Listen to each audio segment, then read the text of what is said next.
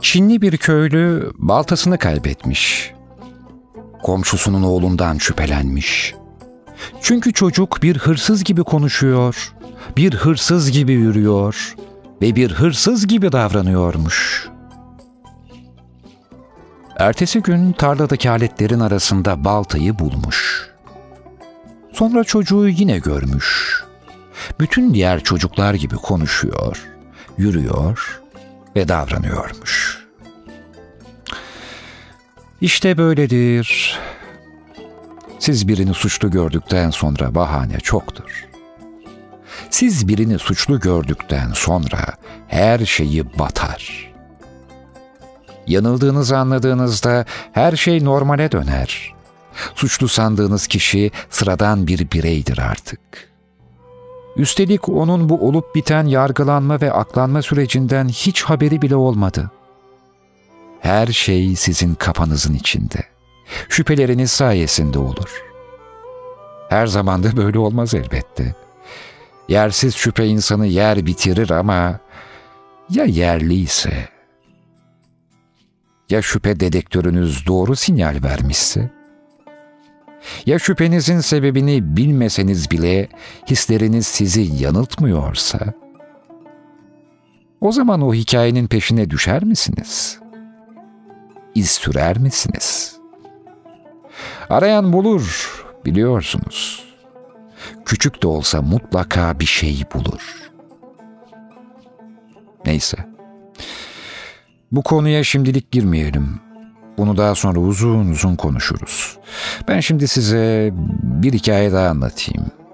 Madem bir balta hikayesiyle başladık, öyleyse bir balta hikayesi de. Bu da başka bir kıssa. Ama hissesi çok büyük.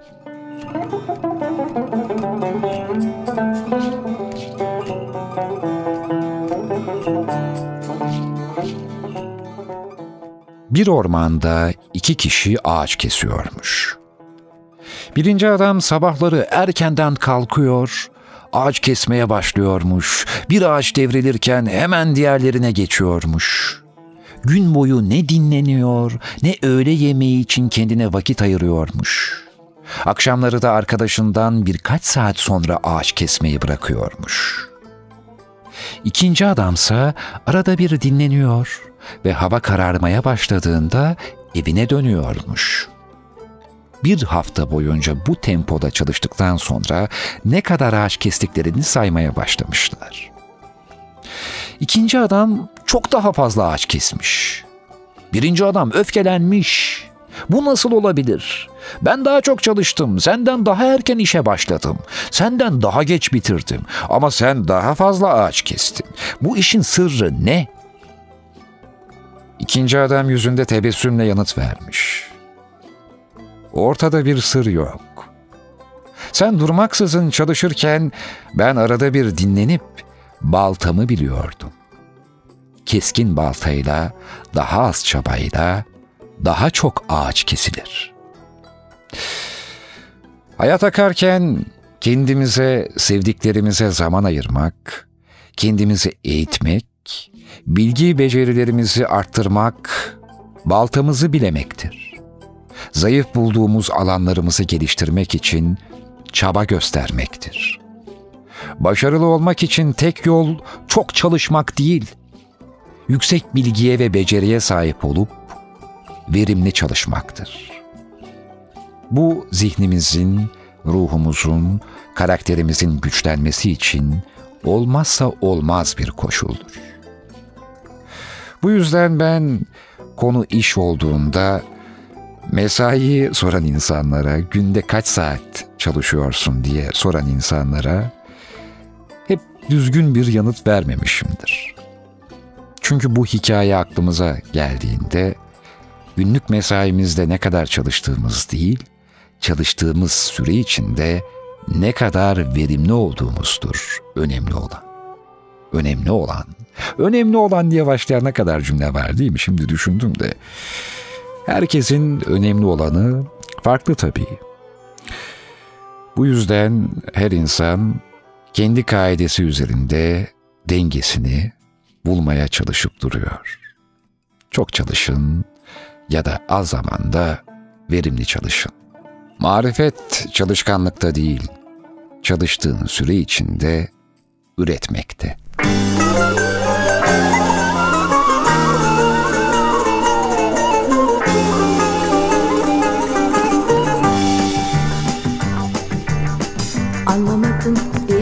türlü ne dertlerin var senin? Anlamadım bir türlü. Ne dertlerin var senin?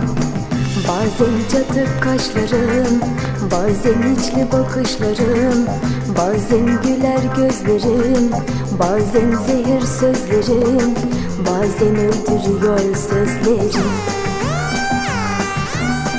Bana gerçekleri söyle Mutsuz musun Bana gerçekleri söyle.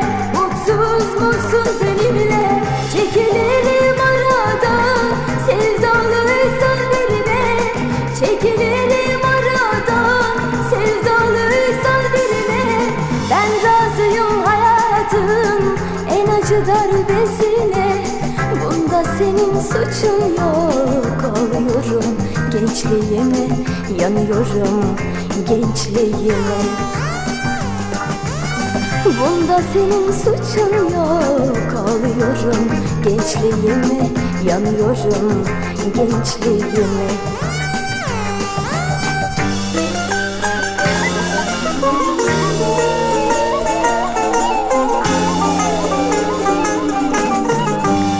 Annemin plakları.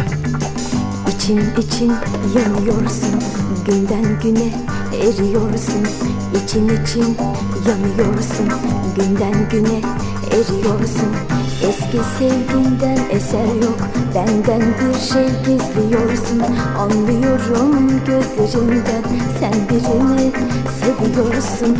Sen birini seviyorsun. Bana gerçekleri söyle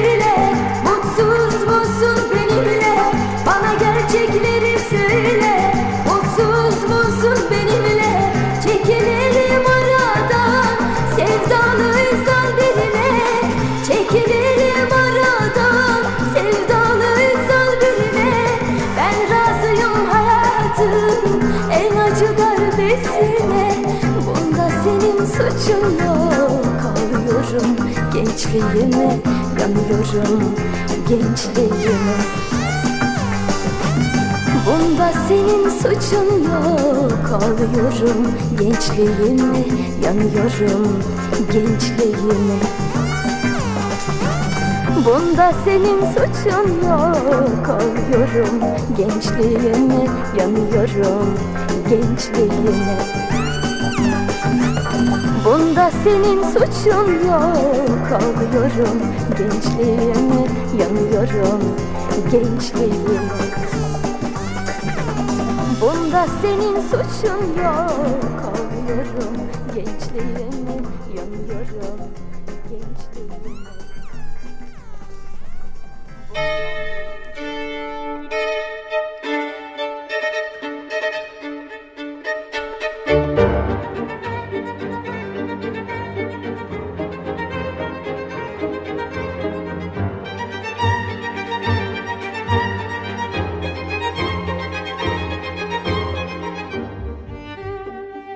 Hintli yaşlı usta çırağının sürekli her şeyden şikayet etmesinden bıkmıştı. Bir gün çırağına bir avuç tuzu, bir bardak suya atıp içmesini söyledi. Çırak yaşlı adamın söylediğini yaptı ama içer içmez ağzındakileri tükürmeye başladı. Tadı nasıl diye soran yaşlı adama öfkeyle acı diye cevap verdi. Usta çırağını kolundan tuttu ve dışarı çıkardı. Sessizce az ilerideki gölün kıyısına götürdü ve çırağına bu kez de bir avuç tuzu göle atıp gölden su içmesini söyledi. Söyleneni yapan çırak ağzının kenarlarından akan suyu koluyla silerken aynı soruyu sordu. Tadı nasıl? Ferahlatıcı diye cevap verdi genç çırak. Tuzun tadını aldın mı diye sordu yaşlı adam. Hayır diye cevapladı çırağı. Bunun üzerine yaşlı adam suyun yanına diz çökmüş olan çırağının yanına oturdu ve şöyle dedi. Yaşamdaki ıstıraplar da tuz gibidir. Ne azdır ne de çok. Izdırabın miktarı hep aynıdır. Ancak bu ızdırabın acılığı neyin içine konulduğuna bağlıdır. Izdırabın olduğunda yapman gereken tek şey sana sıkıntı veren şeyle ilgili his dünyanı genişletmektir. Onun için sen de artık bardak olmayı bırak, göl olmaya çalış.''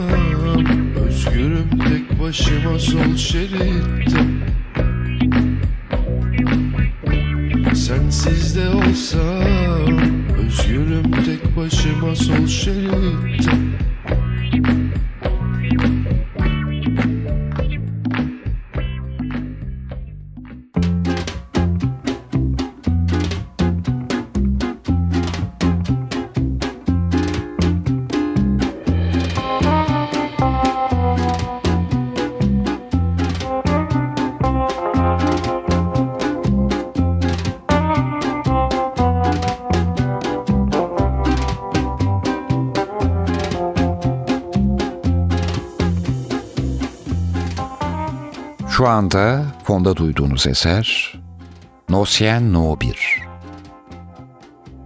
Çok aşina olduğunuz bir melodi değil mi?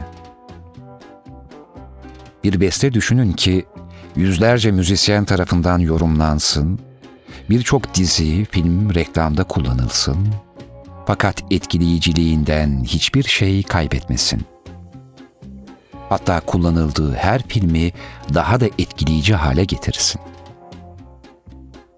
Erik Satie'ye ait olan bu muhteşem beste, insanın içinde aynı anda hem hüzün hem de huzur uyandırabiliyor.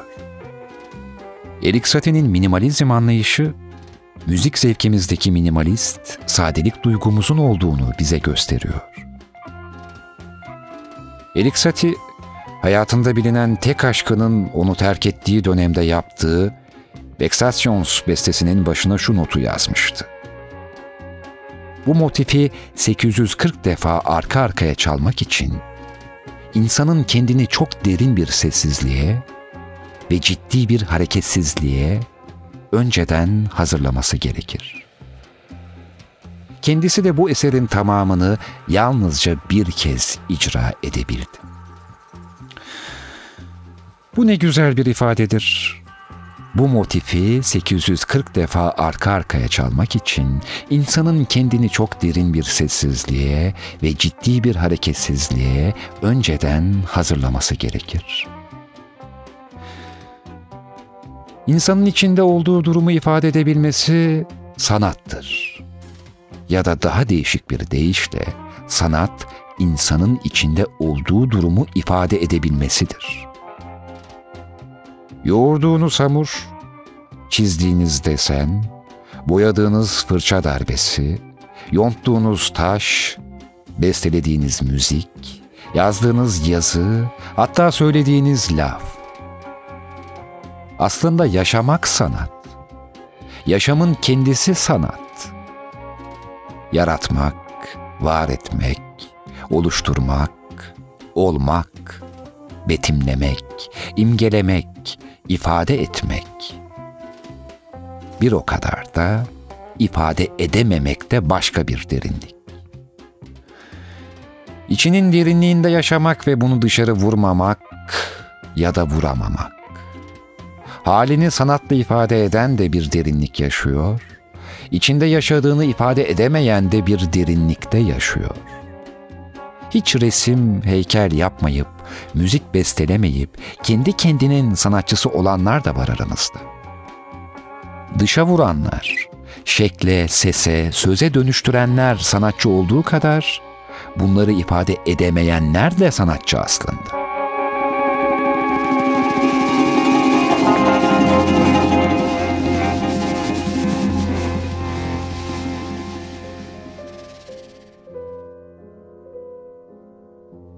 Sırf başka insanlar bilmiyorlar diye, tanınmıyorlar diye çizmedikleri resimlerinin sergileri açılmıyor.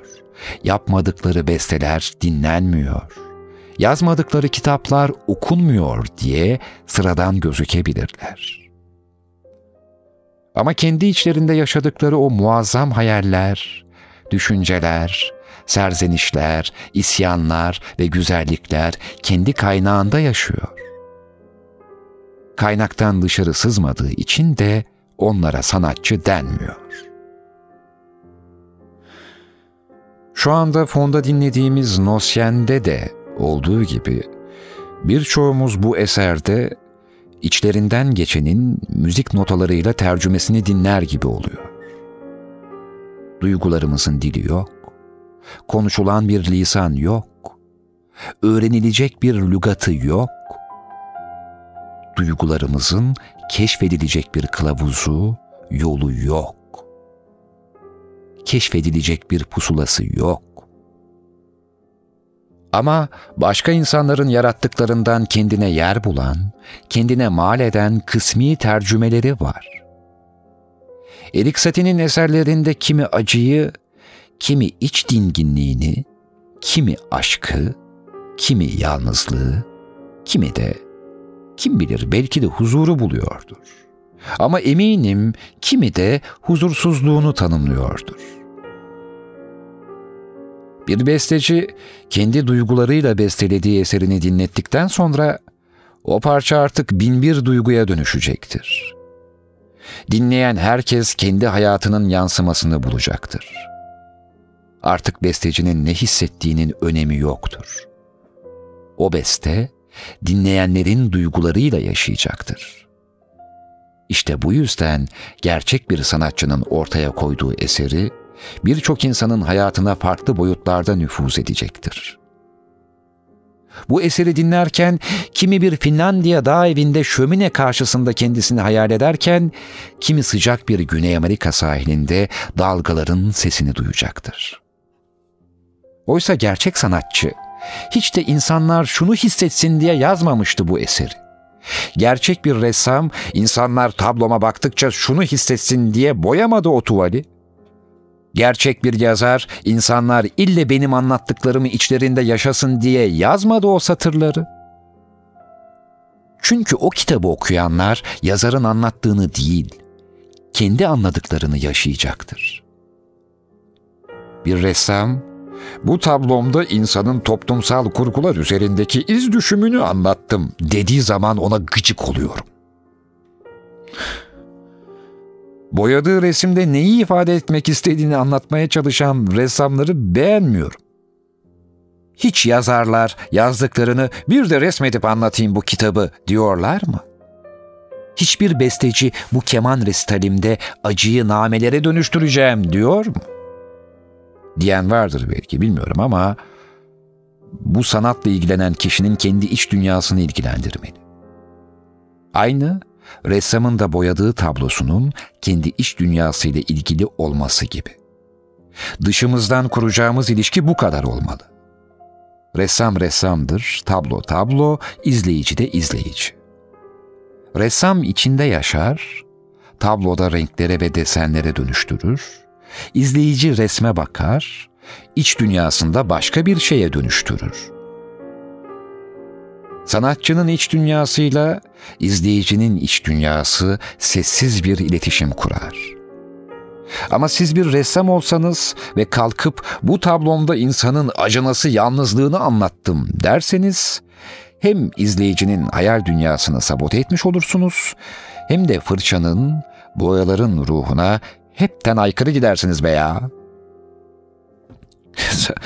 sanat sanat için midir, sanat insan için midir sorusu sorulduğundan beri sanat akademik duvarların arasına sıkıştırılmaya çalışılan bir tanrı olmayı sürdürecektir. Bir tek bu mu? Bütün sorular böyle. Bütün toplumsal sorular, olmaklar, olmamaklar, işte bütün meseleler bunlarlar. Ya göründüğün gibi ollar ya olduğun gibi görünler, fanfinfonlar daha bir sürü şey var.'' Doğru soru sorulmayınca doğru yanıt da alınamaz. Ve bazen bazı sorular yanıtsızdır. Yanıtı olmayan bu sorular saçma ya da anlamsız değildir ama çoğu zaman bütün soruların tek bir yanıtı vardır. Sen ne hissediyorsan odur.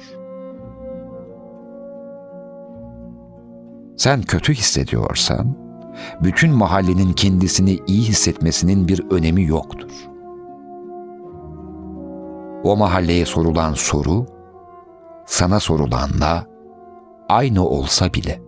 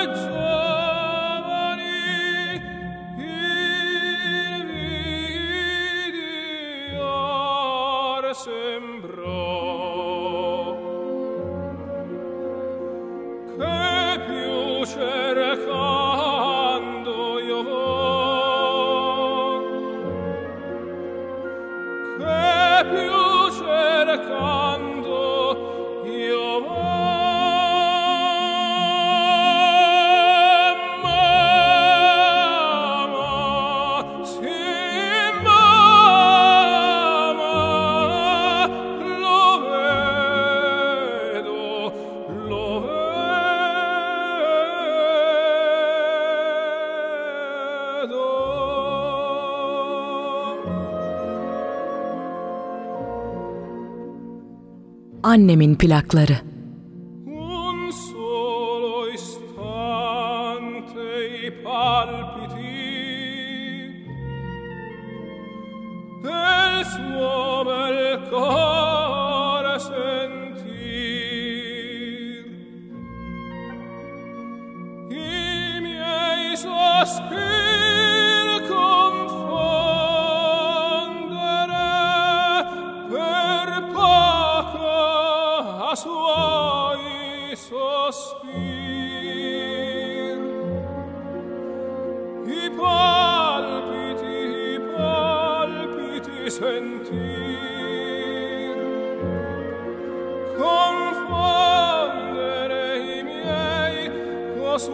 speak.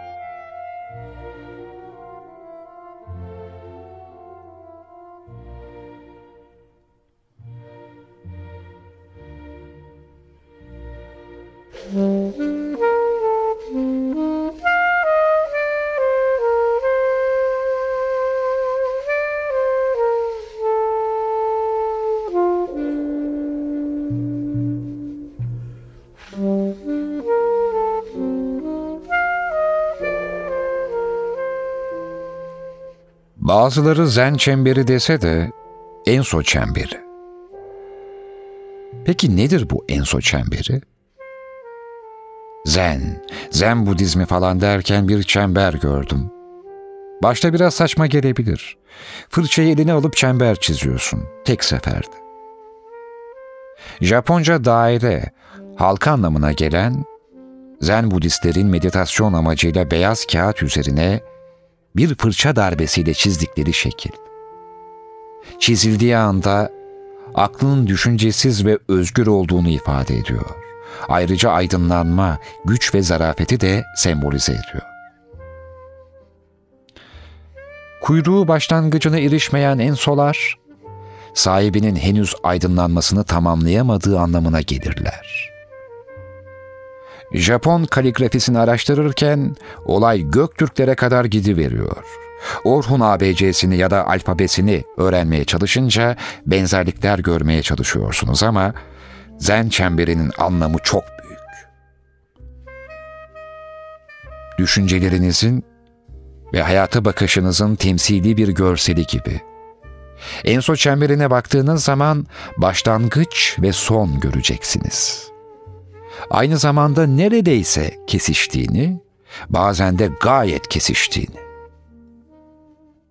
Bazı insanlar başlangıcı olan her şeyin sonu vardır. Başladığın noktaya geri dönersin gibi anlamları olduğunu da söylüyorlar. Aydınlanma çemberinde gerekli malzemeler gerçekten farklı. Çemberi çizmeye çalıştığınızda düşündüğünüz kadar kolay olmadığını göreceksiniz. Çember, dengeyi, uyumu, doğru yerde doğru hız ve hareketi, kendine güveni, devamlılığı, zıtlığı anlatıyor.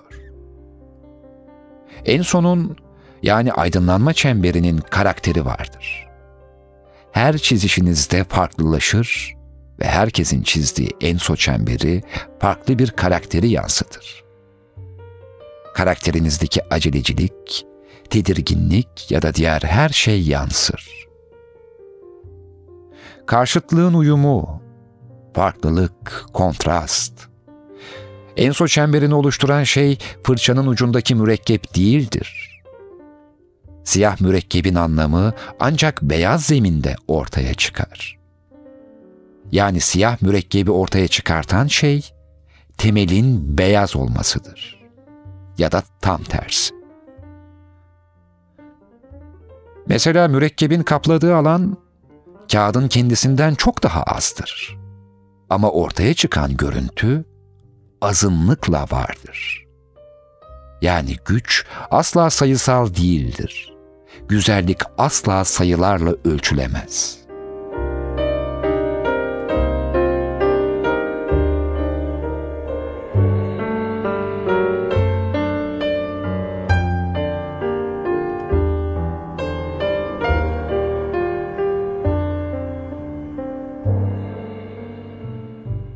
Eğer karakterinizi, değerlerinizi ve düşüncelerinizi topluluğun istediği gibi şekillendirirseniz, beyaz tabana beyaz mürekkeple enso çizmeye benzer.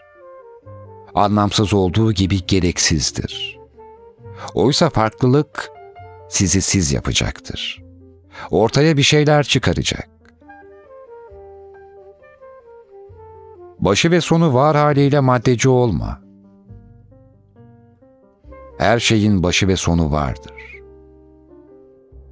İnsan hayatının, projelerimizin, ilişkilerimizin bir şeyin başı ve sonu varsa, özellikle hayatımızın başı ve sonu varsa zaten şu an elimizde olan her şeyi kaybettik. Sadece elimizde olanları değil, utandığımız, çekindiğimiz, korktuğumuz anları da kaybedeceğiz. Hiçbirinin önemi kalmayacak. O halde harekete geçmeliyiz. Zaten hiçbir şeye sahip değiliz ve çekinmemizi, utanmamızı, korkmamızı gerektirecek hiçbir şey yok. İsteklerimiz ve hayallerimizin peşinden gidebilsek hep keşke, ardımızda bırakacağımız miras kalmayacak. Belki para pul aklınıza gelebilir. Ama Atatürk'ün, Einstein'ın, Tesla'nın, Gandhi'nin bıraktığı mirasları parayla ve pulla satın alabilir misiniz? Ardınızda bırakacağınız en güzel eserler, fikirleriniz, yaptıklarınız ve değerlerinizdir. Bu yüzden yolunuzdan şaşmayın.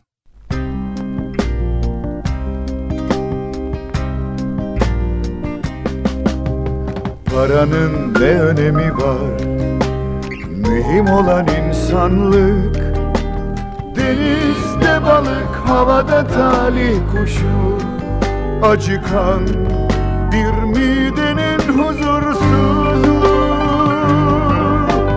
Giderek dikleşiyor hayat yokuşu.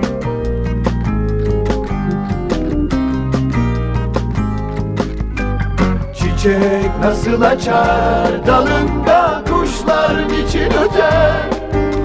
Her günün sabahında bir çocuk nasıl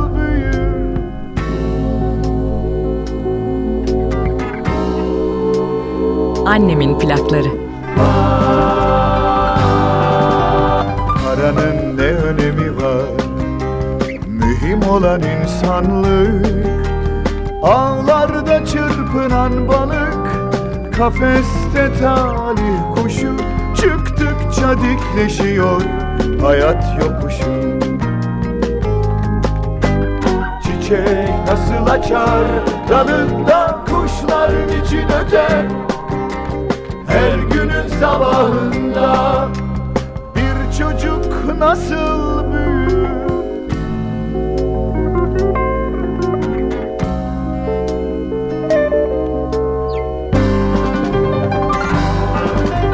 Paranın ne önemi var? Mühim olan insanlık. Ağlarda çırpınan balık Kafeste talih Çıktıkça dikleşiyor hayat yokuşu.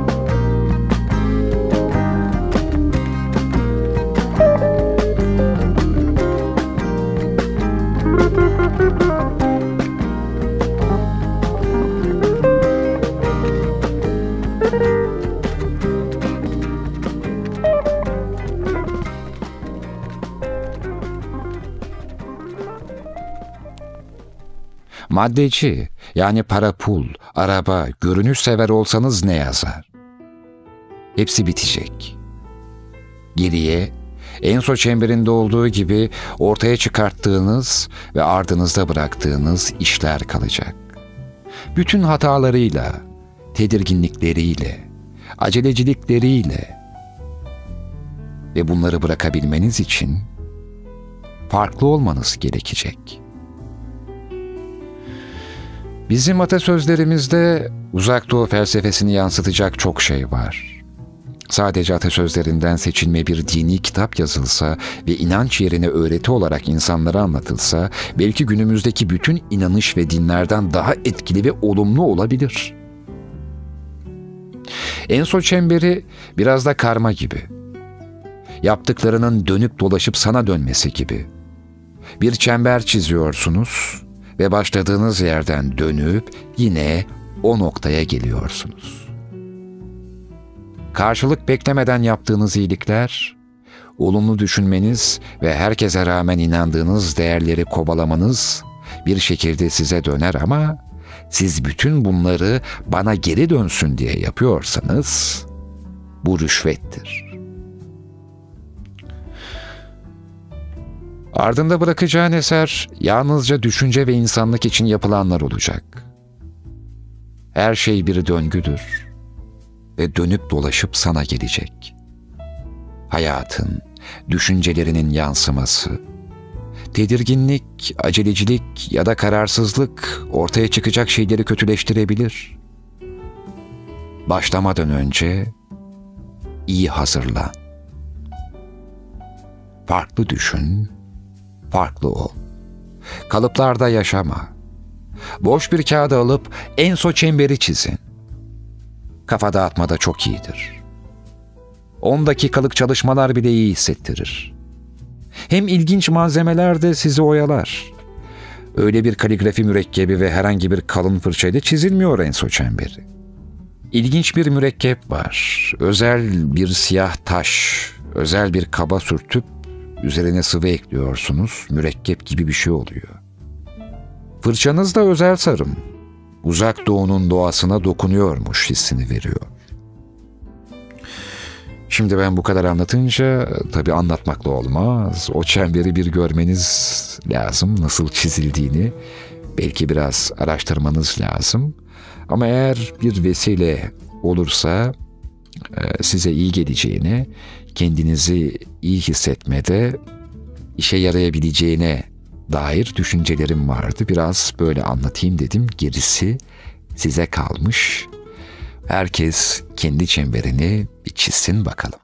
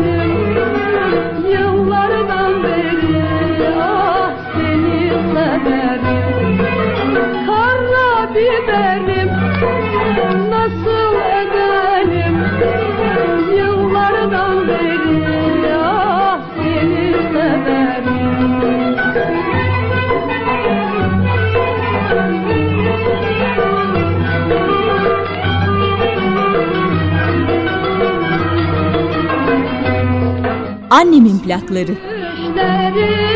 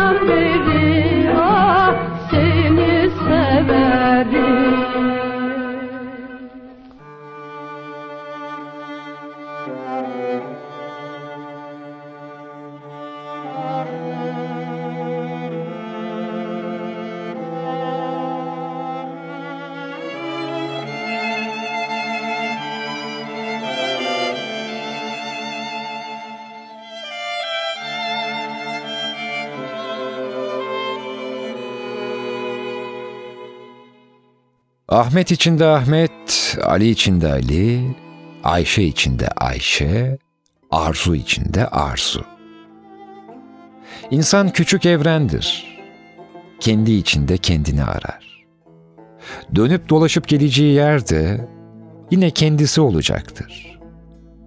Bir pazartesi sabahı başlayan hikaye, yine bir pazartesi sabahı çemberi tamamlayacaktır. Yaşamdaki siyah beyaz birlikteliği dikkatinizi çekti mi? Hep bir arada olmaları, yaşamda birbirinin zıttı gibi görünen her şey her zaman birlikte, yan yana dururlar. Aralarında bir çatışmadan ziyade uyum söz konusudur. Çember deyince dönüp durma, rutine binme geliyor aklınıza değil mi? Değil. Böyle bir şey yok aslında. Bir rutin yani. Ya da bir tekrar. Uzaktan baktığımız için bize her şey hep aynıymış gibi geliyor. Geleneksel bir Japon şiir türüdür haiku. Ne kadar sadedir. Mümkün olduğunca süssüz, sıradan şeylere dair. Mutfak kapısındaki yavru kedi, denize ulaşan dere gibi mesela. Şiirden çok günlük hayatın, şeylerin birer betimlemesi gibiler. Haiku'nun böyle bir biçime sahip olmasının nedeni nedir acaba? Çünkü bir gerçeğe, hakikate ulaşacaksa, niyet bir satori ise, bu yine günlük hayatın içinden, şeylerin kendisinden çıkacaktır. Hakikat öyle yerin dibinde ya da göğün tepesinde bir yerde değil, şeylerin kendisinde, hatta şeylerin bizzat kendisi. Ve şeyleri olduğu gibi görebilmek için bir çocuk olmak gerekir.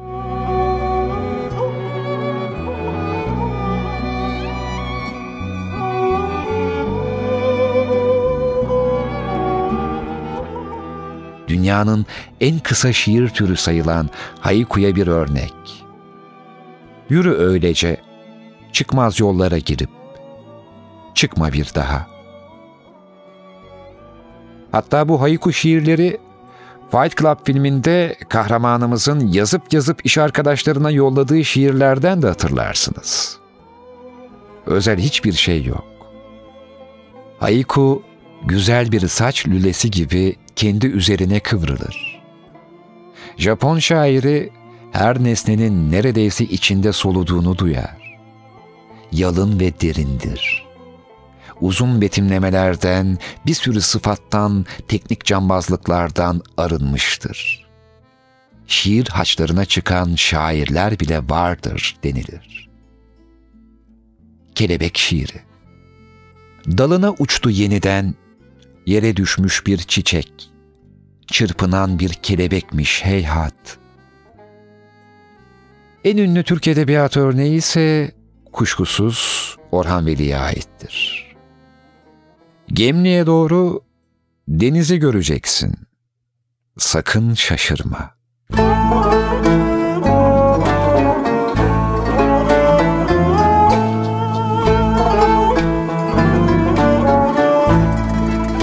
Annemin plakları.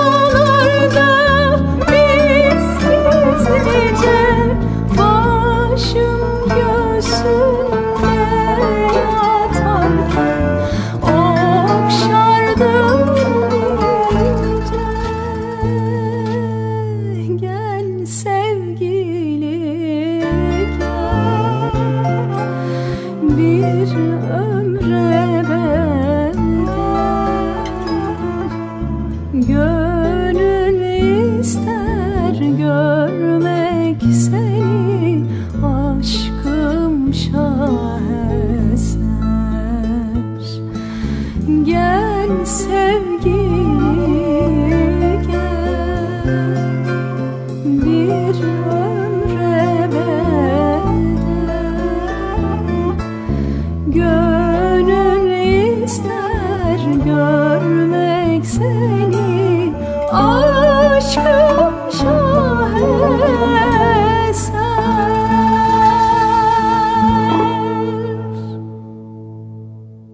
Abraham J. Tversky bir röportajında stresle nasıl baş edilebileceğiyle ilgili tecrübesini şu hikayeyle anlatmış, ben de sizlere aktarmak istedim.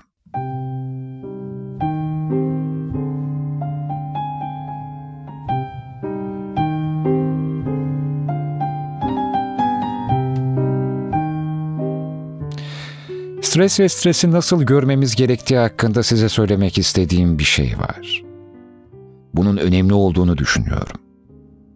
Istakozlar nasıl büyür isimli bir makaleye göz gezdiriyordum. Istakozların nasıl büyüdüğü umurumda değildi fakat ilgimi çekmişti. Makale, ıstakozun sert bir kabuk içinde yaşayan narin, yumuşak bir hayvan olduğunu söylüyordu. Bu sert kabuk genişlemiyor. Peki bu ıstakoz nasıl büyüyebiliyor?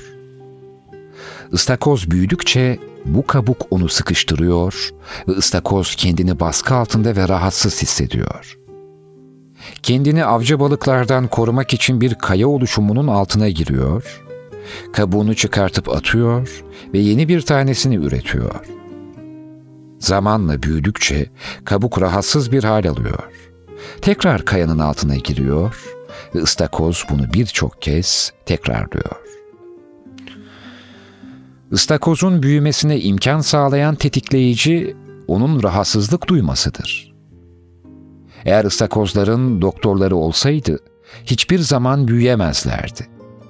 Çünkü ıstakoz rahatsız hisseder hissetmez doktora giderdi ve kabuğunu hiçbir zaman çıkartıp atmazdı.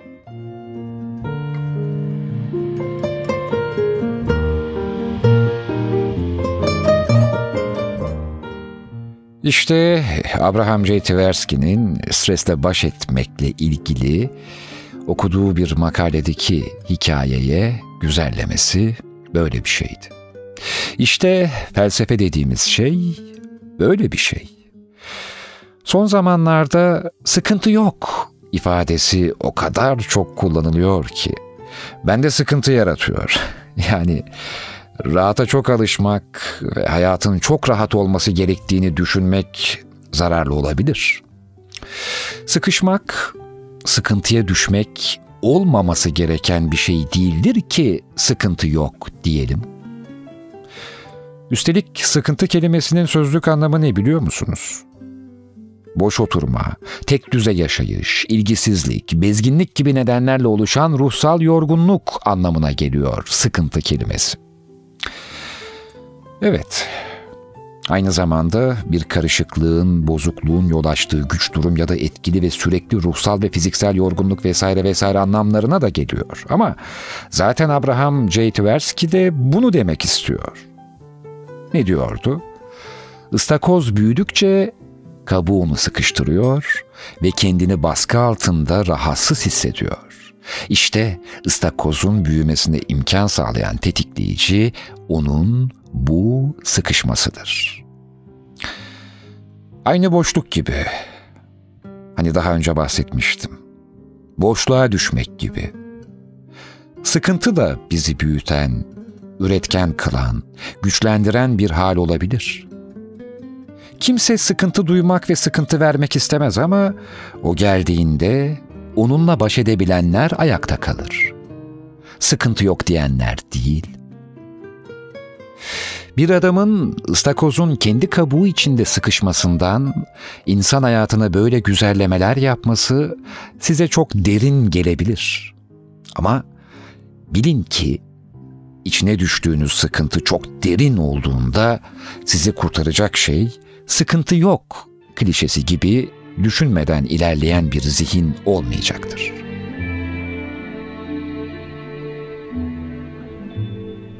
Hier encore, j'avais vingt ans, je caressais le temps et jouais de la vie comme on joue de l'amour et je vivais la nuit sans compter sur mes jours qui fuyaient dans le temps. J'ai fait tant de projets qui sont restés en l'air. J'ai fondé tant d'espoirs qui se sont envolés que je reste perdu, ne sachant où aller, les yeux cherchant le ciel, mais le cœur mis en terre. Hier encore, j'avais vingt ans, je gaspillais le temps en croyant l'arrêter, et pour le retenir, même le devancer, je n'ai fait que courir et me suis essoufflé. Ignorant le passé, conjuguant au futur, je précédais de moi toute conversation et donnais mon avis que je voulais le bon avec des involtures. Hier encore, j'avais vingt ans, mais j'ai perdu mon temps à faire des folies qui ne me laissent au fond rien de vraiment précis que quelques rides au front et la peur de l'ennui. Car mes amours sont mortes avant que d'exister. Mes amis sont partis et ne reviendront pas. Par ma faute, j'ai fait le vide autour de moi. J'ai gâché ma vie et mes jeunes années, du meilleur et du pire. En jetant le meilleur, j'ai figé mes sourires et j'ai glacé mes pleurs. Où sont-elles à présent? À présent mes vingt ans.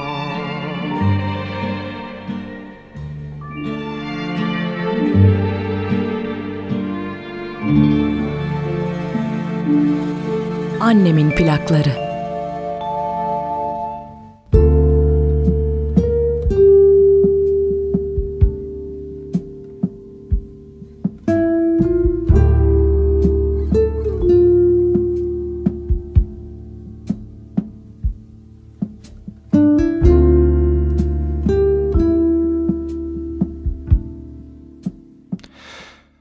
Felsefenin derinliği sizi kimsenin kurtaramayacağı diplerde yardımcı olabilir.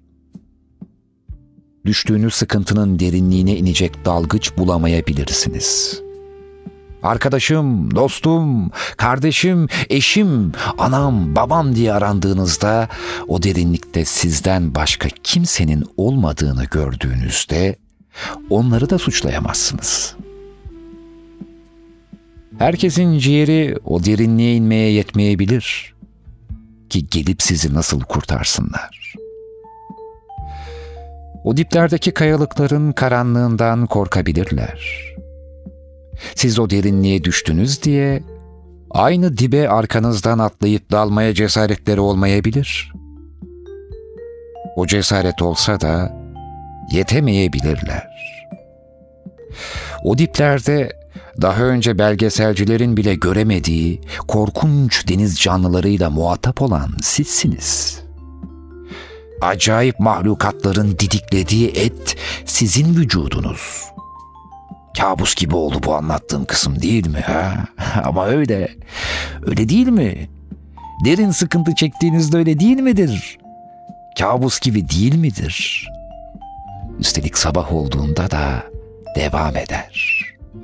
Uyanamazsınız. Daha da kötüsü uyuyamazsınız da. E işte.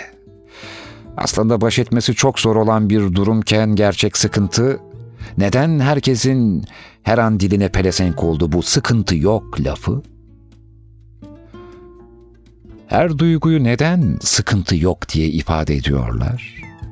Neden canım sıkkın biraz, moralim bozuk, şu an sinirliyim, aşk acısı çekiyorum, içimde bir savaş veriyorum gibi hissettirdiği farklı farklı olan şeylere tek bir duyguymuş gibi sıkıntı yok deniyor. Ve adam demiş ki işte bazı kabuklu deniz canlılarının kendi içlerinde sıkıştıkları zaman nasıl mücadele ettiklerini, yaşamda kaldıklarını ve büyüdüklerini anlatmış. Ama nedense bunlar sıkıcı geliyor insanlara. Gereksiz bilgi gözüyle bakanlar var. Halbuki bilmiyorlar. Biraz tefekkür etseler, biraz rahatlayacaklar. O dipten kısacık bir süreliğine bile olsa yüzeye çıkıp nefes alacaklar. Evet, belki hemen kurtulmayacaklar. Ama dibi yaşamaya, diplerde mücadeleye devam etmek için de enerjiye, güce ihtiyaç var. Dipteki bedel, kefaret, diyet ödenmeden sıkıntıdan hemen kurtulmak pek de mümkün değil. Düşünce gücü işte böyle zamanlarda kaslarını büyütüp kocaman olan insanların kaslarından daha çok işe yarıyor. İnsanlar spor salonlarına sıkılaşmaya gidiyor ama hayatın içinde sıkıştıkları zaman ne yapacaklarını bilmiyorlar. Aynı sıkı kas gibi sıkı bir zihin, sağlam bir kafa, bilge bir uz bizi güçlü kılar. Teselli de, çare de çoğu zaman tefekkürde. Doğayı gözlemlediğimizde ve iç sese kulak verdiğimizde, sıkıntıyı yok ettiğinizde mağrur olmayın. Bir sonrakine hazır olun. Yeter.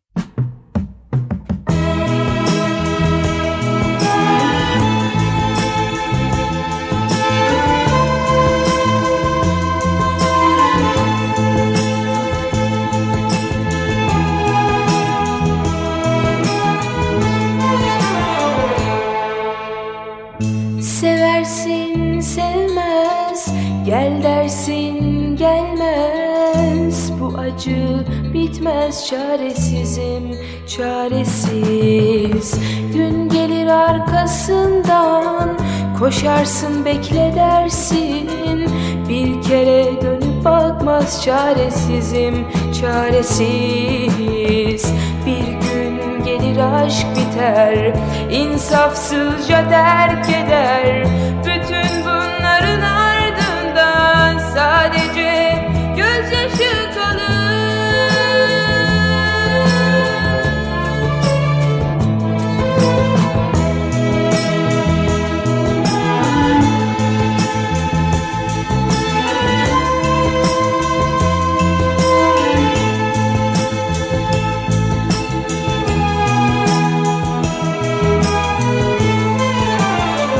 Annemin plakları. Beklerim gelmez Haykırırım duymaz Ağlarım bilmez Çaresizim çaresiz. Ne yapsam bilmem ki Arkasından gitsem mi? Sonunda ayrılık var Çaresizim çaresiz Bir gün gelir aşk biter insafsızca terk eder. Bütün bunların ardından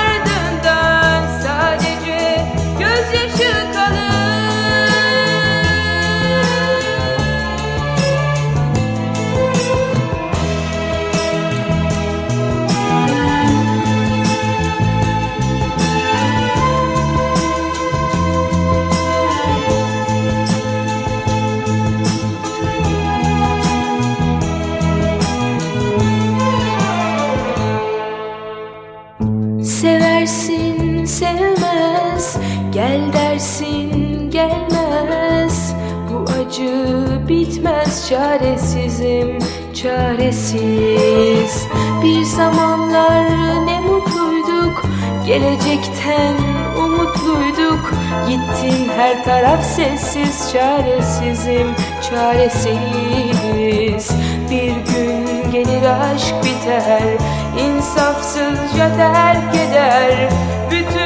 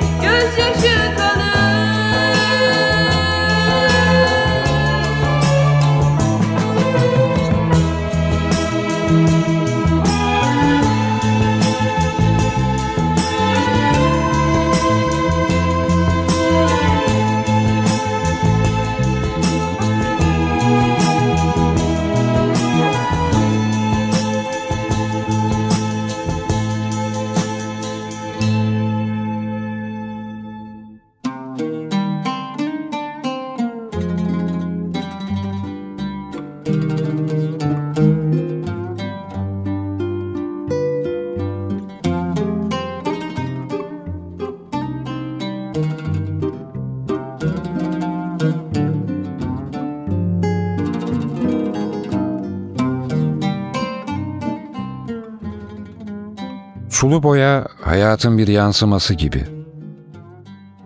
Acele edersen istediğin gibi olmuyor.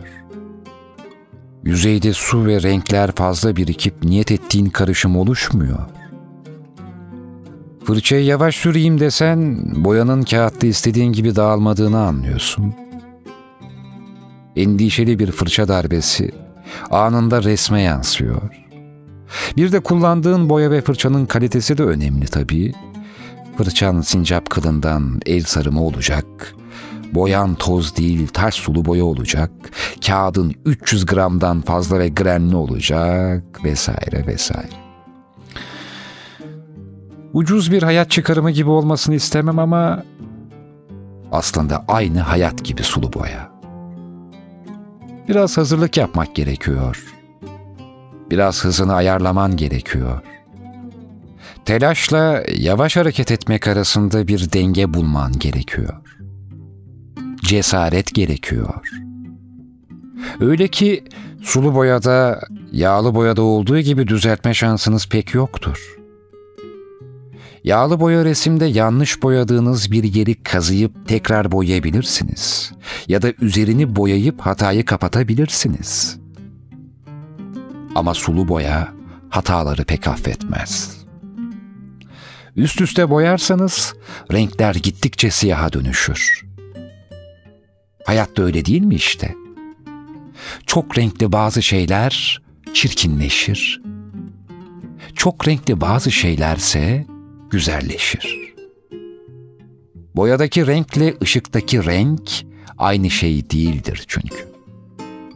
Boyalarınızla üç renkten fazlasını karıştırmaya başladığınızda siyah rengini elde etmeye başlarsınız. Çocukken okulda el işi dersinde hiç renk çarkı yapmış mıydınız? Hani topaç gibi bir şey.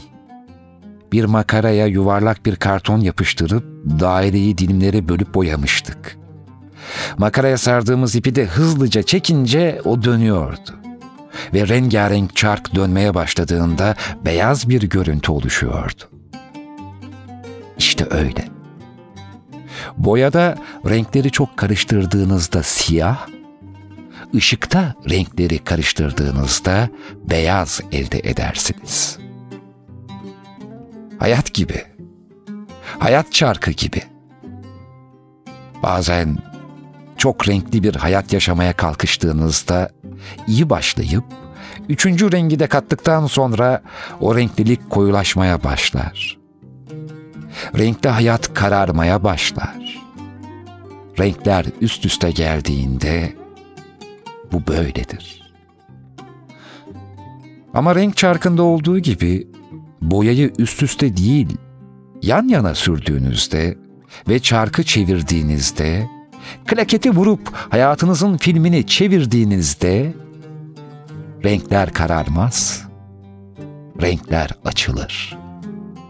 Renkler rengini belli edemeyip Beyaz yansıyana kadar o çark döner.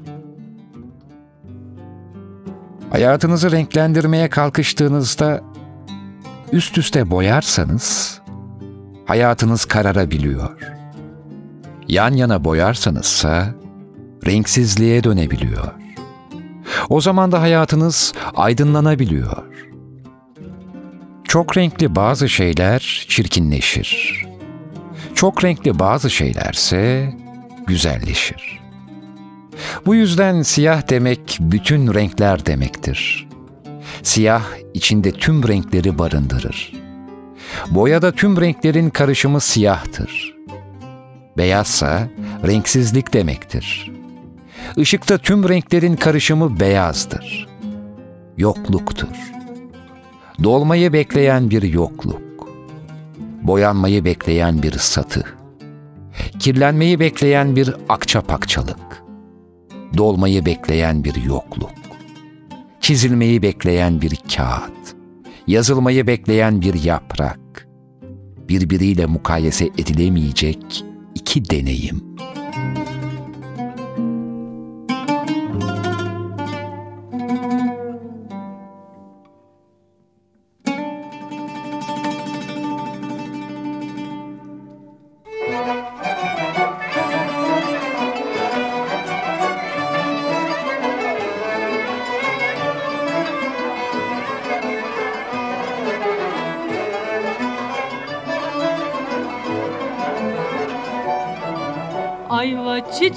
Açmış yaz mı gelecek?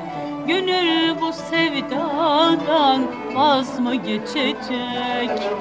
Gönül bu sevdadan vaz mı geçecek? Bana ettiklerin az mı gelecek? Yandım aman yandım yandırma beni Derin uykulardan kaldırma beni. Seviyorum diyerek kandırma beni.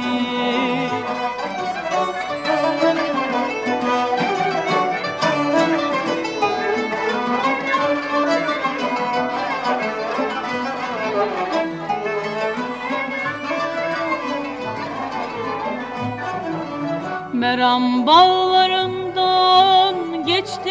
geldim Boyunu boyuma ölçtüm de geldim. Boyunu boyuma ölçtüm de geldim. Güzeller içinden seçtim de geldim. Yandım aman yandım yandırma beni. Derin uykulardan kaldırma beni Seviyorum diyerek kandırma beni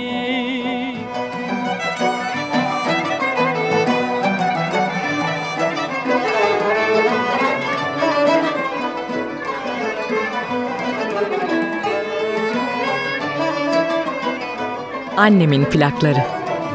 Meram bağlarında kervanın mı var? Beni öldürmeye fermanın mı var? Beni öldürmeye fermanın mı var? Ağlamaya, sızlamaya dermanın mı var? Yandım aman yandım, yandırma beni. Derin uykulardan kaldırma beni Seviyorum diyerek kandırma beni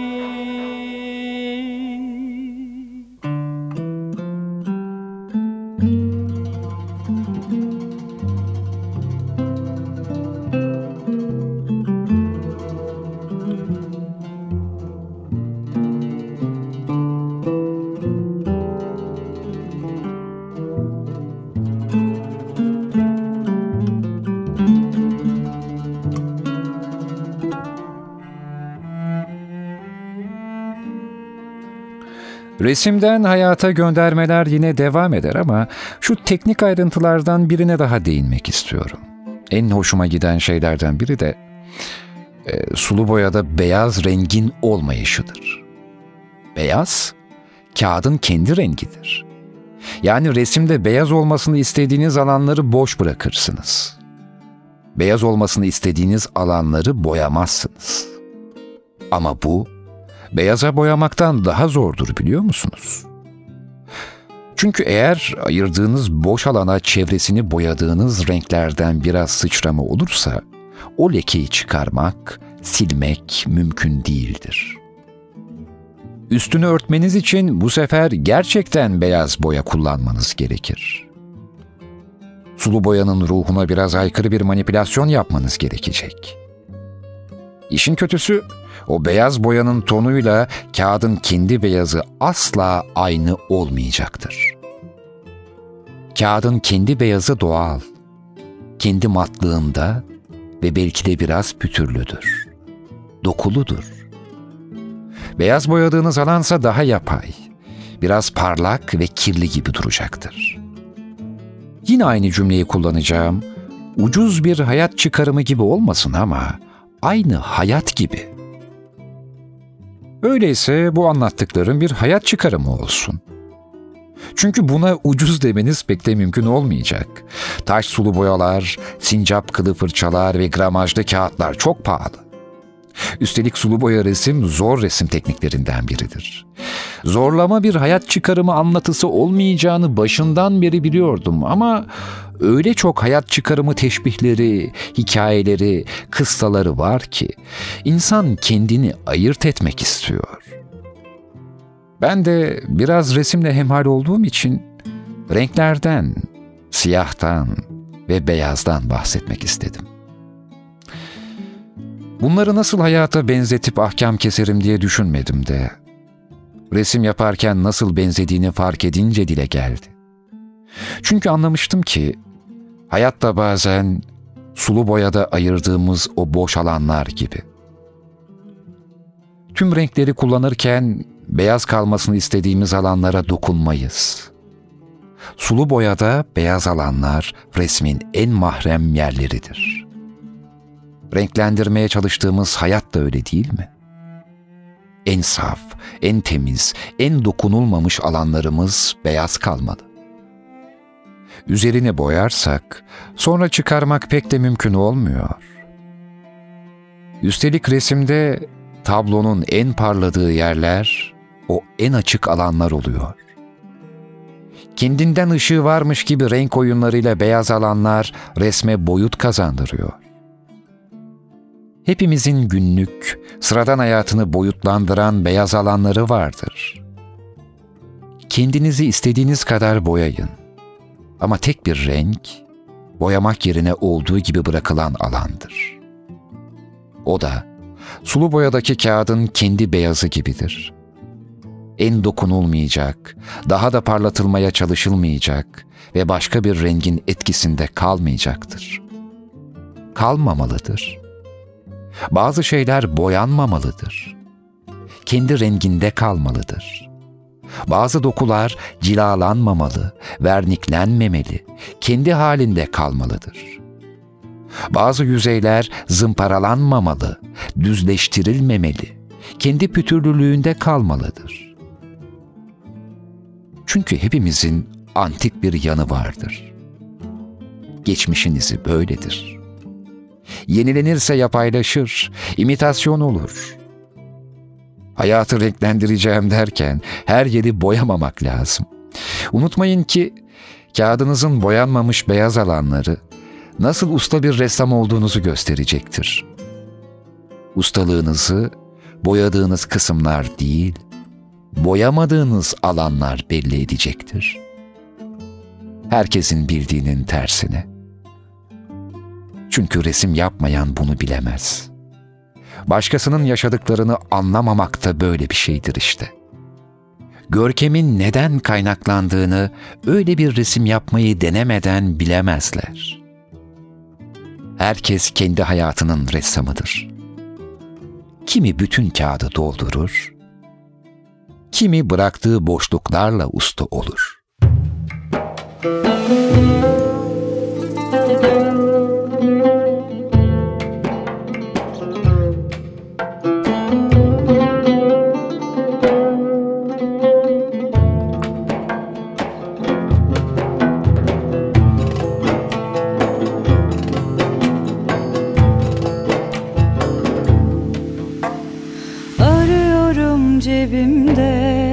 masalımın mutlu sonunu Duyuyorum içimde. Yüzü düşmüş umudumun. Derdim büyük ama başımda dik ve kesiklerin hepsi kuruyor. Acıtır ve ilacını da verir Zaman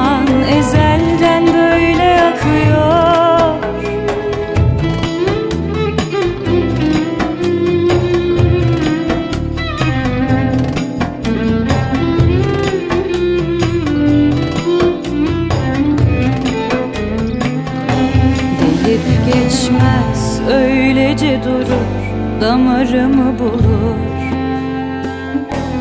İçimde köşk var ona kurulur. Yine de yaranamam. Bir fırlatsam kederimi göğe Düşer eski yerine. Göğsüme oturur Sarı sabır gelir öcünü alır. Yaş komaz gözüme.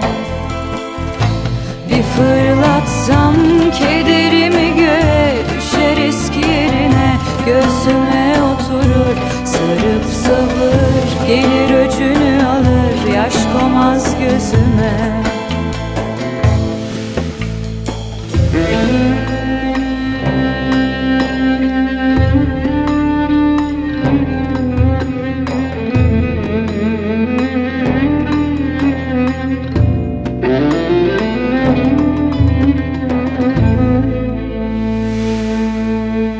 Annemin plakları.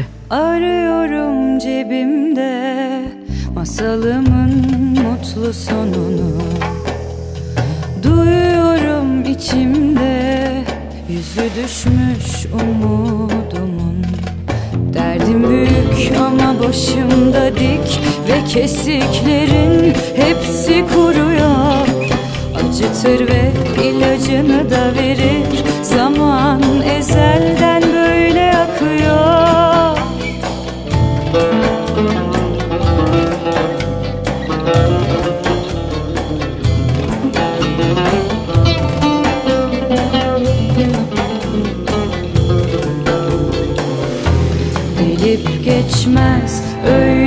durur Damarımı bulur.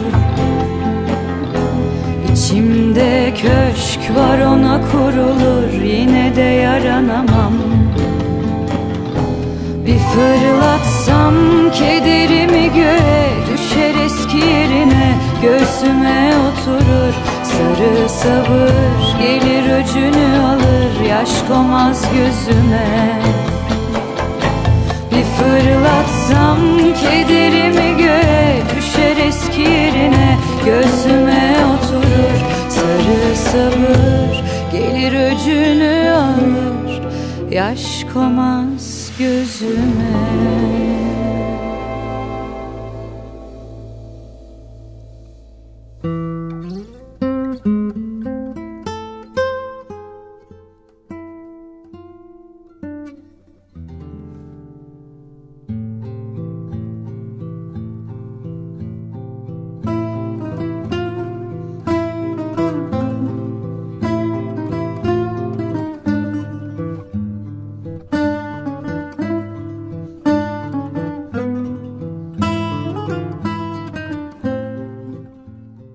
Eskiden Mısır ülkesinde ünlü sufi bilge Dunun yaşarmış.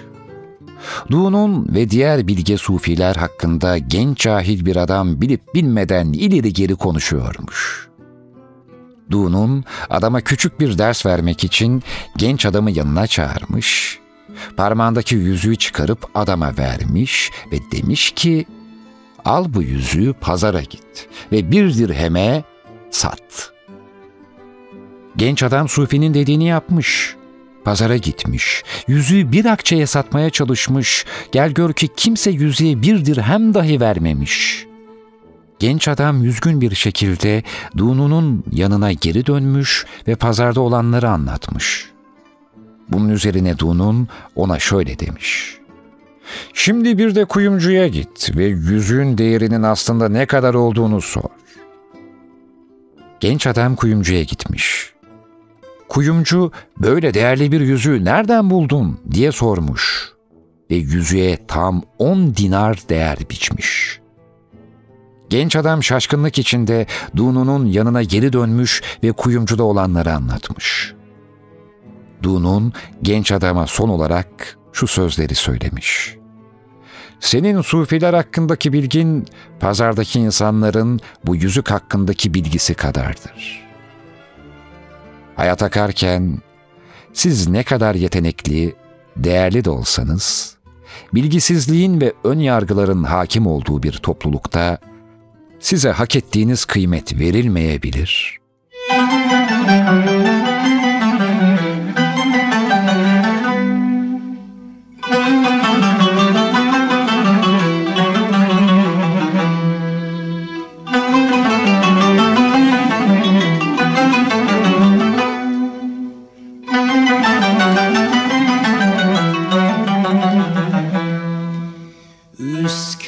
Üsküdar'a giderken aldı da bir yağmur.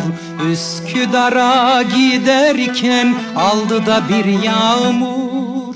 Katibimin setresi uzun eteği çamur. Katibimin setresi uzun eteği çamur. Katip uykudan uyanmış gözleri mahmur Katip uykudan uyanmış gözleri mahmur. Katip benim ben katibin eline karışır. Katibime kolalı da gömlek ne güzel yaraşır. Katip benim ben katibin eline karışır. Katibime kolalı da gömlek ne güzel yaraşır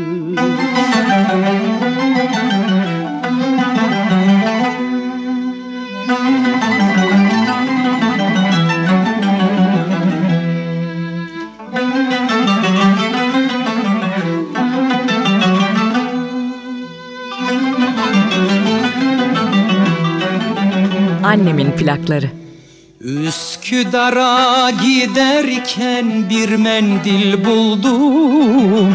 Üsküdar'a giderken bir mendil buldum. Mendilimin içine lokum doldurdum.